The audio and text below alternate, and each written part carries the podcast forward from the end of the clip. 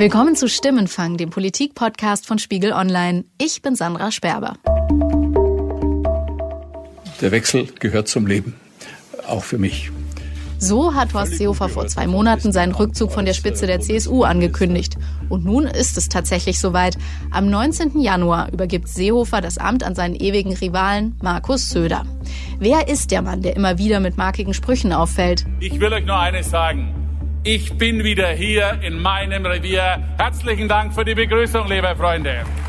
Was bedeutet der Machtwechsel für die CSU? Und wie wird Markus Söder künftig in der Bundespolitik mitmischen? Darum geht es in dieser Folge von Stimmenfang. Ich habe mit einem bayerischen Kollegen gesprochen, der Markus Söder seit mehr als 20 Jahren begleitet. Und hier im Studio ist Ralf Neukirch, der für den Spiegel über die CDU-CSU schreibt. Hallo Ralf. Hallo. Ich habe mal nachgeschaut, schon 2015 gab es erste Meldungen, dass Horst Seehofer irgendwann plant, das Amt des CSU-Vorsitzenden aufzugeben. Da sprach er vielleicht noch so über 2017, inzwischen haben wir 2019. Jetzt passiert es tatsächlich. Warum hat sich Horst Seehofer damit so schwer getan? Warum hat er so lange gezögert, die Macht nun tatsächlich aus den Händen zu geben? Ich glaube, er würde sagen, er hat sie vielleicht ein bisschen früh aus der Hand gegeben. Mhm. Er hat ja neulich in einem Interview gesagt, sein größter Fehler sei gewesen, in Bayern zu sagen, als er zum letzten Mal als Ministerpräsident angetreten ist, das sei seine letzte Legislaturperiode. Ich werde 2018 nicht mehr kandidieren für den Freistaat Bayern. Das ist ja eine Ankündigung, die er sehr gerne rückgängig gemacht hätte und die ihn ja immer wieder verfolgt hat. Und es war irgendwie völlig klar, dass mit dieser Abgabe des Amtes Ministerpräsidenten über kurz oder lang dann auch der Parteivorsitz weg sein würde. Und Horst Seehofer hat sich einfach so schwer damit getan, weil er glaubt, dass seine Zeit eigentlich noch nicht gekommen ist. Mhm. Das ist eine Meinung, die er relativ exklusiv hat. Ich glaube, auch unter seinen Anhängern sind jetzt alle der Meinung, es ist auch mal gut.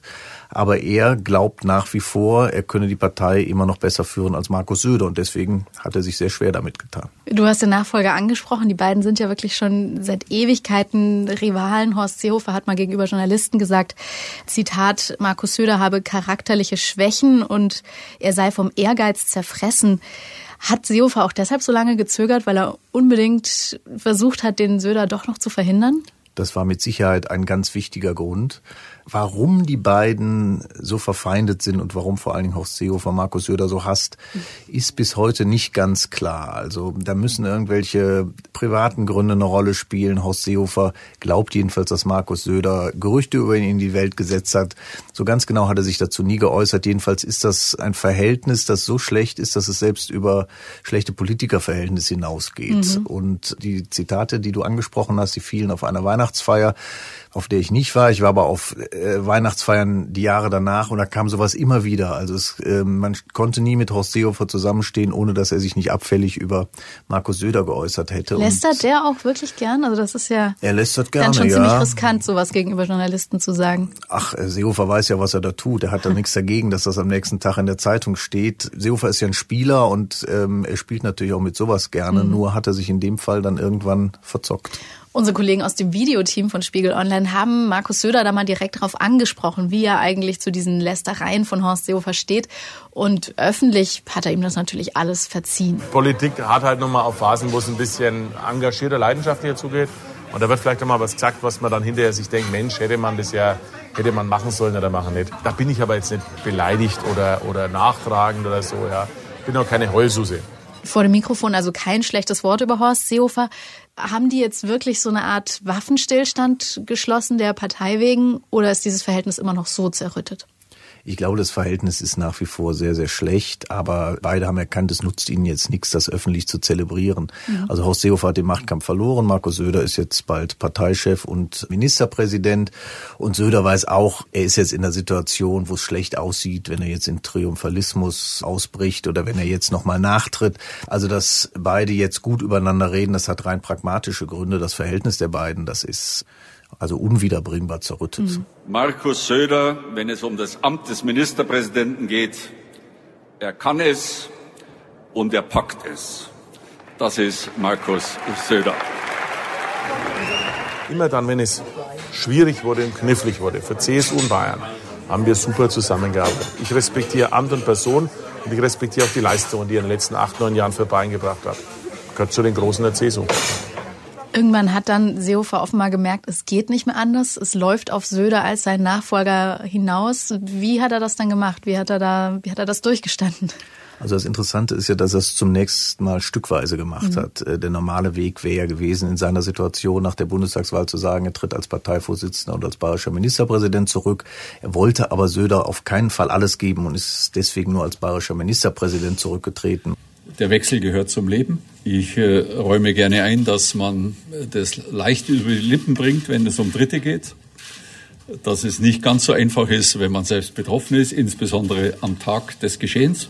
Horst Seehofer hat dann eben die Zähne zusammengebissen. Das ist eine Situation, die gibt es in der Politik nun mal einfach. Deshalb ist es für mich auch persönlich eine Zäsur, die auch ein Stück weit unter die Haut geht. Seehofer ist natürlich schon auch darauf bedacht zu gucken, wie sieht das hinterher aus, wie wird seine Leistung historisch bewertet und deswegen will er da doch einen Übergang, der zumindest so aussieht, als sei er von ihm gestaltet worden und als habe er das ordentlich und fair über die Bühne gebracht. Bei mir ist kein Groll.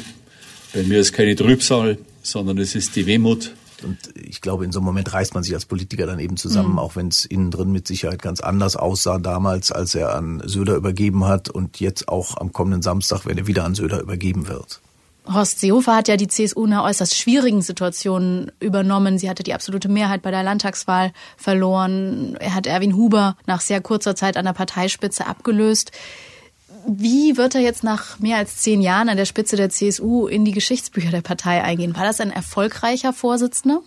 Es ist natürlich immer so ein bisschen schwierig, ohne historische Distanz zu beurteilen. Aber er war zumindest ein Vorsitzender, der es ja geschafft hat, die CSU in einer, du hast es ja gesagt, in einer sehr schwierigen Zeit wieder zu stabilisieren und nochmal zur absoluten Mehrheit zu führen. Das haben ja damals schon viele gesagt. Die ist nicht mehr möglich für die CSU. Die CSU lebt als Volkspartei. Und wir sind tief in der bayerischen Bevölkerung verankert. Jeder zweite Bayer und jede zweite Bayerin hat uns gewählt. Also er war auf jeden Fall nicht unerfolgreich und er hat ja Bayern eigentlich auch in einem guten Zustand übergeben als Ministerpräsident. Deswegen, er wird mit Sicherheit nicht als gescheitert in die Geschichtsbücher eingehen. Andererseits ist er natürlich der Vorsitzende, unter deren Ägide die CSU die absolute Mehrheit dann am Ende doch verloren hat. Es wird sicherlich irgendwann mal ein Historikerstreit darüber entstehen, ob das jetzt die Schuld der CSU oder die Schuld der Flüchtlingspolitik von Angela Merkel ist. Das kann ich hier und jetzt nicht entscheiden, aber ich glaube, das wird keine ganz schlechte Bilanz, die er da am Ende haben wird. Ich habe mal ins Archiv geschaut und da wird Markus Söder schon 2005 zum ersten Mal als Kronprinz des damaligen Ministerpräsidenten Edmund Stoiber beschrieben. Wie kommt es, dass Markus Söder so lange der Hoffnungsträger, das politische Talent war? Warum hat er dann am Ende doch ja nun 14 Jahre warten müssen, bis er den CSU-Vorsitzenden übernimmt? Na gut, weil die CSU eine Partei ist, die jetzt nicht darauf wartet, dass ein 35-Jähriger endlich alle Macht in die Hände bekommt. Also das sind ja in der Regel schon gestandene Leute gewesen, die diese Partei geführt haben. Und ich kann mich noch an meinen allerersten Bericht über Söder erinnern, der war mit das Fallbeilchen überschrieben, weil er eben so ein Stoiber-Imitat war. Also den hat damals so richtig ernst genommen noch keiner. Also man hat immer gesagt, das ist einer, aus dem kann man was werden, aber das dauert noch. Und was ihm dann natürlich in die Quere gekommen ist, ist unter anderem auch Karl Theodor zu Gutenberg. Das war dann für einige Zeit lang, war das dann eben der große Star und die Nachwuchshoffnung der CSU. Und das hat dann eben alles doch so ein bisschen gedauert, bis Markus Söder dahin gekommen ist, wo er dann jetzt am Ende doch angelangt ist. Die Überschrift Fallbeilchen, die spielt natürlich auch auf Söders Charakter und seine Vergangenheit an. Ich habe für diese Folge auch mit Roland Englisch gesprochen. Er ist Landtagskorrespondent für die Nürnberger Nachrichten und er hat Markus Söder schon 1994 kennengelernt, als der zum ersten Mal Landtagsabgeordneter geworden ist. Englisch. Guten Morgen, hier ist Sandra Sperber von SPIEGEL ONLINE. Hallo Frau Sperber. Sie sind seit fast 30 Jahren Landtagskorrespondent, beobachten also die CSU schon eine ganze Ewigkeit. Erinnern Sie sich an Ihre erste Begegnung mit Markus Söder? Ja, da ist relativ deutlich die Erinnerung, weil er damals neben der Ilse Aigner der jüngste Abgeordnete überhaupt war, der in den Landtag kam. Er hat dann auch das Recht gehabt, die erste Plenarsitzung zu eröffnen und saß dann da oben, ich glaube, links vom Präsidenten und die Ilse Aigner rechts. Was war Ihr erster Eindruck? Haben Sie sofort gemerkt, das ist einer, der noch Großes vorhat? Ich würde sagen, ja. Es gibt ja Leute, die strahlen sowas aus, die treten auch entsprechend auf, selbstbewusst und haben so eine gewisse Aura. Und bei ihm war das eigentlich von Anfang an der Fall. Das war schon spürbar, dass er da nach vorne will. Wie hat sich das manifestiert? Daneben, dass er qua Alter sozusagen der Jugendpräsident war, hat er relativ früh angefangen, in der Landtagsfraktion sich sein Netzwerk aufzubauen, hat er mit den jungen Leuten gearbeitet und hat sich gleichzeitig in der Jungen Union nach oben gekämpft und sich da stark profiliert. Wie haben Sie ihn im Lauf seiner Karriere erlebt? Wie hat er sich jetzt an die Parteispitze gearbeitet? Markus Söder ist ein sehr zielstrebiger und auch sehr gut organisierter Mensch. Also er ist jemand, der so einen Weg plant. Er hat in Nürnberg beispielsweise damit angefangen, dass er mit dem Fahrrad durch seinen Stimmkreis geradelt ist und hatte immer einen Hänger, auf dem sein Wahlplakat war. Später hat er dann da mit Gulaschkanonen um die Leute gekämpft und für Stimmung gesorgt für sich. Als er dann in der Jungen Union war und der Vorsitzende der Jungen Union war, hat er angefangen, auf einer ganz anderen Ebene seine Netzwerke aufzubauen. Also insofern, er ist einer, der sehr zielstrebig und auch jeweils für die Rolle adäquat vorgeht. Klingt auch ein bisschen nach gutem Selbstvermarkter, oder? Absolut. Wenn man ihm das Gegenteil unterstellen würde, würde man ihm total Unrecht tun. Er ist jemand, der sehr präzise analysiert, was in dem jeweiligen Amt von ihm erwartet wird und diese Erwartungen dann auch versucht, möglichst zu erfüllen. Wenn Sie sich an seine Zeit als Generalsekretär erinnern. Ich war ja mal ein junger Generalsekretär, 2007 noch, sehr schüchtern vom Typ her. Und ja. Was er da alles gemacht hat, von der Rettung des Mainzelmännchens bis hin zum Ausverbot für unter 16-Jährige nach 20 Uhr. Das waren ja alles Aktionen, mit denen er versucht hat, auf sich aufmerksam zu machen, was ihm ja auch prompt gelungen ist. Sie haben so ein paar öffentlichkeitswirksame Aussagen, die er da rausgehauen hat, schon angesprochen. Ihm hängt ja auch so ein bisschen das Image des Polterers, des Draufhauers irgendwie an. Wie kam es dazu? Das war auch Teil dieser Taktik, die er sich zurechtgelegt hat. Wenn man Aufmerksamkeit erregen will, muss man poltern. Und das war zumindest damals. Heute haben ja Generalsekretäre eine leicht andere Aufgabe. Aber in der Zeit, in der er das war, dann mussten die draufhauen, mussten nach außen hart auftreten und halt die Lücke füllen, die die Parteivorsitzenden da jeweils gelassen haben. Und das hat er gnadenlos übernommen. Da ist er völlig skrupellos, was sowas angeht. Das heißt, dieses Image des Polterers hat er schon auch irgendwie zurecht. Das ist nicht nur eine Rolle, die er gespielt hat. Na, wenn Sie ihn sich jetzt anschauen, als Ministerpräsident lebt er eine völlig andere Figur. Er ist jetzt sehr landesväterlich, hält sich extrem zurück, was harte Aussagen angeht. Ich will mich um die großen Linien sorgen, aber ehrlich gesagt auch um die Probleme der Menschen und wenn es auch kleine sein sollten, kümmern. Vergessen wir bitte nie, wir alle hier sind für die Bürger da und nicht die Bürger für uns. Wenn man sich das aber angeschaut hat, wie er sich in den letzten 1,5 Jahren verhalten hat, seit dieser Machtkampf mit Seehofer ja auf der Spitze gewesen ist, hat er sich extrem zurückgenommen, jedenfalls nach außen. Er ist gereift und erwachsener geworden, das kann man, glaube ich, wirklich sagen. Sie erleben ihn ja in München regelmäßig auch abseits der großen Bühne, in Hintergrundgesprächen. Welchen Markus Söder erleben Sie da, den besonnenen Landesvater oder schon den Haut-drauf-Menschen? Eher den Besonnenen. In Hintergrundgesprächen sind Politiker in der Regel sowieso völlig anders, als sie nach außen auftreten. Mhm. Also das gehört ja zu den Besonderheiten in diesem Politikbetrieb, dass wenn sie die näher kennenlernen, sie menschlich völlig anders sind, oft sehr humorig, völlig entspannt, auch nachdenklich. Das trifft auf viele, sehr viele auch in der CSU zu, die sie wahrscheinlich ganz anders wahrnehmen als wir hier, wenn wir mit denen dann hinterher reden. Das ist bei Söder nicht viel anders. Wie beliebt, würden Sie sagen, ist er jetzt bei den Bayern? Er war völlig unbeliebt. Er ist ja auch ein kantiger Typ und in seiner ganzen Erscheinung, in seiner Physiognomie jetzt nicht unbedingt der absolute Sympathieträger. Das ist ein Manko, das er hatte auch gegenüber Seehofer, wenn man die beiden nebeneinander stellt. Das sind ja völlig unterschiedliche Typen. Mittlerweile durch die Arbeit, die er hier abliefert und auch durch sein Auftreten findet so ein bisschen ein Mandel statt. Nicht alles ist perfekt, was man macht. Da gibt's auch mal, wie im Fußball, mal einen Schuss übers Tor. Das gibt's auch. Aber im Endeffekt kommt darauf an, ob man sich selber treu sein kann. Und das hat sich bei mir über die letzten 10 Jahre schon sehr entwickelt. Also viele, die ihn anfangs radikal abgelehnt haben, lehnen ihn nicht mehr in dem Maß ab und akzeptieren ihn allmählich auch in seiner landesväterlichen Rolle. Zum Schluss müssen Sie jetzt noch allen Nicht-Bayern eine Besonderheit erklären. Ich oute mich an dieser Stelle als Nürnbergerin, als Fränkin. Sie sind auch Franke, Nürnberger, genau wie Markus Söder. Und ich habe jetzt gelesen, seit 1960 ist es zum ersten Mal, dass in Bayern ein Franke das Amt des Ministerpräsidenten und des CSU-Vorsitzenden gleichzeitig innehat. Eine Zeitung hat das als Zäsur bezeichnet. Noch dazu ist er Protestant im doch eher katholischen Bayern. Warum ist dieses Franke-Sein so was Besonderes? Warum ist das eine Zäsur für Bayern? Ja, das ist aus 2 Gründen so. Die Franken haben ja ein ausgeprägtes Selbstbewusstsein, was ihre Heimat angeht. Wir fühlen uns ja seit über 200 Jahren von den Bayern übernommen, gekauft und verraten. Wir Franken, wir halten auch was aus, aber der Frank ist auch im Kern sehr treu. Also es dauert, bis er warm wird mit jemand, aber wenn mal, dann ist er eigentlich ein Leben lang eine treue Seele. Und die andere Seite ist, dass die Oberbayern, die ja die Macht in der CSU haben, die CSU ist im Prinzip eine oberbayerische Partei, die Vorstellung bisher immer gruselig fanden, dass ein Franke das übernimmt. Es gab ganz kurz einen Nürnberger, der das gemacht hat, aber der war nach 11 Monaten schon wieder Geschichte. Das war der Günther Beckstein. Der war aber auch nur Ministerpräsident und nicht Parteivorsitzender in der Zeit? Ja, Gott, das ist in der Welt der CSU, kommt sowas eigentlich nicht vor, aber jetzt passiert's halt. Das heißt, das zeigt eigentlich nochmal mehr, was Markus Söder da geschafft hat und sich erkämpft hat. Das auf jeden Fall. Es zeigt aber auch, dass Bayern auf dem Weg ist, auch irgendwie ein normaleres Bundesland zu werden und auch die CSU eine normalere Partei, was man jetzt gut oder schlecht finden kann. Ich glaube, das tut dem Land ganz gut, wenn hier mal ein bisschen Normalität einzieht. Als Fränkin freut mich das auch. Vielen Dank, Herr Englisch. Gerne. Das war der langjährige Landtagskorrespondent der Nürnberger Nachrichten, Roland Englisch, der ein bisschen über die wechselhafte Vergangenheit von Markus Söder erzählt hat. Ralf, wie sieht seine Partei Söder heute? Steht die CSU hinter ihm?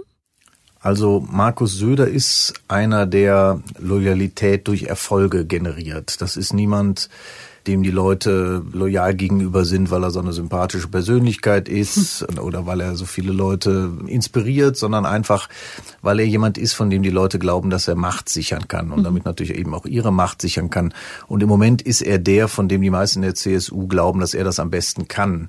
Aber das heißt nicht, dass, wenn sich jetzt in den nächsten 2 Jahren zeigen wird, es funktioniert nicht so wie gedacht, dass dann nicht sofort jede Menge Kritiker auf den Plan treten werden. Also Söders Position, das weiß er selber auch, ist keineswegs sicher in der CSU nach diesem Wahlergebnis vom Herbst. Und jetzt muss man mal abwarten, wie die Europawahl ausgeht. Also die CSU ist eine Partei, die beurteilt ihre Vorsitzenden doch in erster Linie danach, wie viel Prozente sie bei Wahlen holen.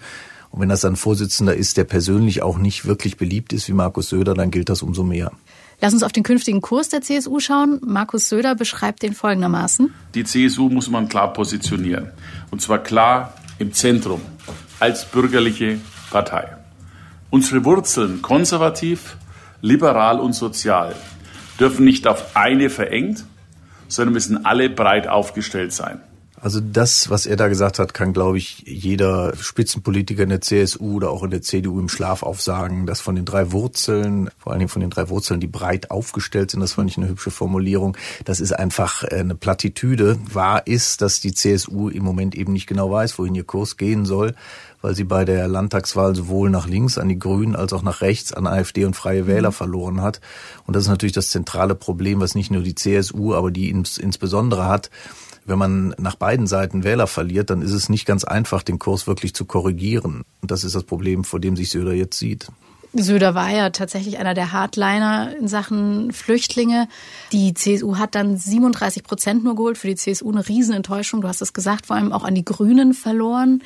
Hast du das Gefühl, Markus Söder hat daraus gelernt und wird jetzt andere Themen setzen? Also ich glaube, das Thema Flüchtlinge wird nicht verschwinden. Kann es ja auch nicht, weil natürlich auch Integrationsprobleme da bleiben werden und die werden auch sichtbarer werden. Und da wird die CSU nicht drum hinkommen und auch gar nicht wollen, die anzusprechen. Aber ich glaube, was Markus Söder verstanden hat, ist, dass der Ton, in dem die CSU diese Themen behandelt hat, doch viele Bürger abgestoßen hat. Selbst solche, die eigentlich auch finden, da gibt's Probleme und man muss was tun. Aber so diese Schärfe. Wer nicht anerkannt ist, wer gewalttätig ist, der muss wieder zurück in seine Heimat und das müssen wir auch endlich umsetzen und zwar alle miteinander, liebe Freunde. Und diese Unnachgiebigkeit, mit der da teilweise geredet worden ist von Söder selbst, aber auch von anderen, die soll es eben nicht mehr geben und ich glaube, das ist auch die richtige Lehre aus dem, was die CSU letztes Jahr veranstaltet hat.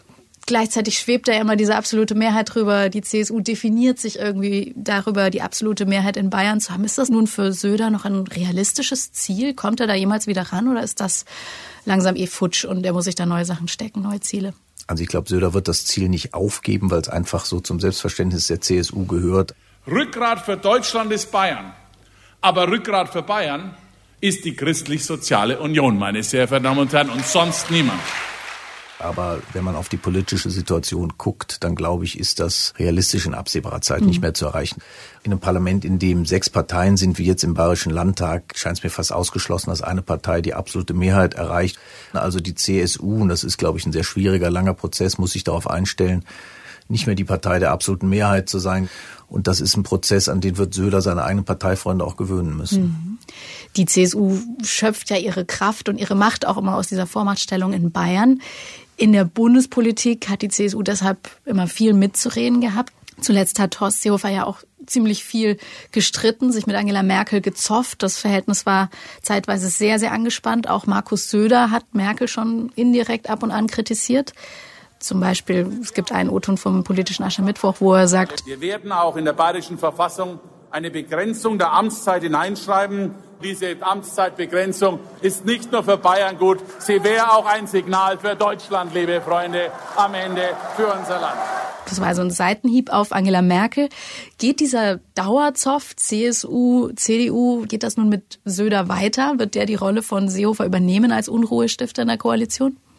Also er muss, um die CSU überhaupt interessant zu halten, muss er Konflikte mit der Bundesregierung eingehen. Denn das war ja immer so die DNA der CSU. Wir vertreten bayerische Interessen und wir vertreten die auch gegen alles, was sie da in Berlin sagen. Und wenn es Krach gibt, dann gibt es eben Krach. Und diese Linie kann Söder mit den Freien Wählern als Koalitionspartner, glaube ich, auch ganz gut weiterfahren. Ich möchte, dass Bayern stabil bleibt. Ich möchte, dass Bayern einzigartig bleibt. Ich möchte nicht, dass Bayern so wird, wie wir es in Berlin haben, wo alles hin und her und rauf und runter und nie was entschieden wird. Er muss nur eben aufpassen, dass er nicht überzieht. Das hat das vergangene Jahr gezeigt. Also Streit um des Streitwillens und vor allen Dingen Streit in so einer unangenehmen Form.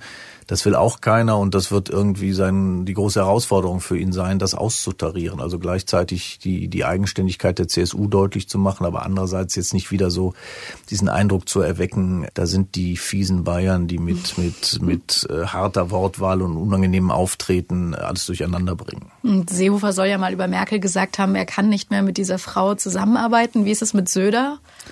Also Söder hat sowas meines Wissens nie gesagt, aber Söder und Angela Merkel haben, glaube ich, eher ein Nichtverhältnis. Also die beiden kennen sich, aber dass sie sich schätzen würden, kann man nicht behaupten.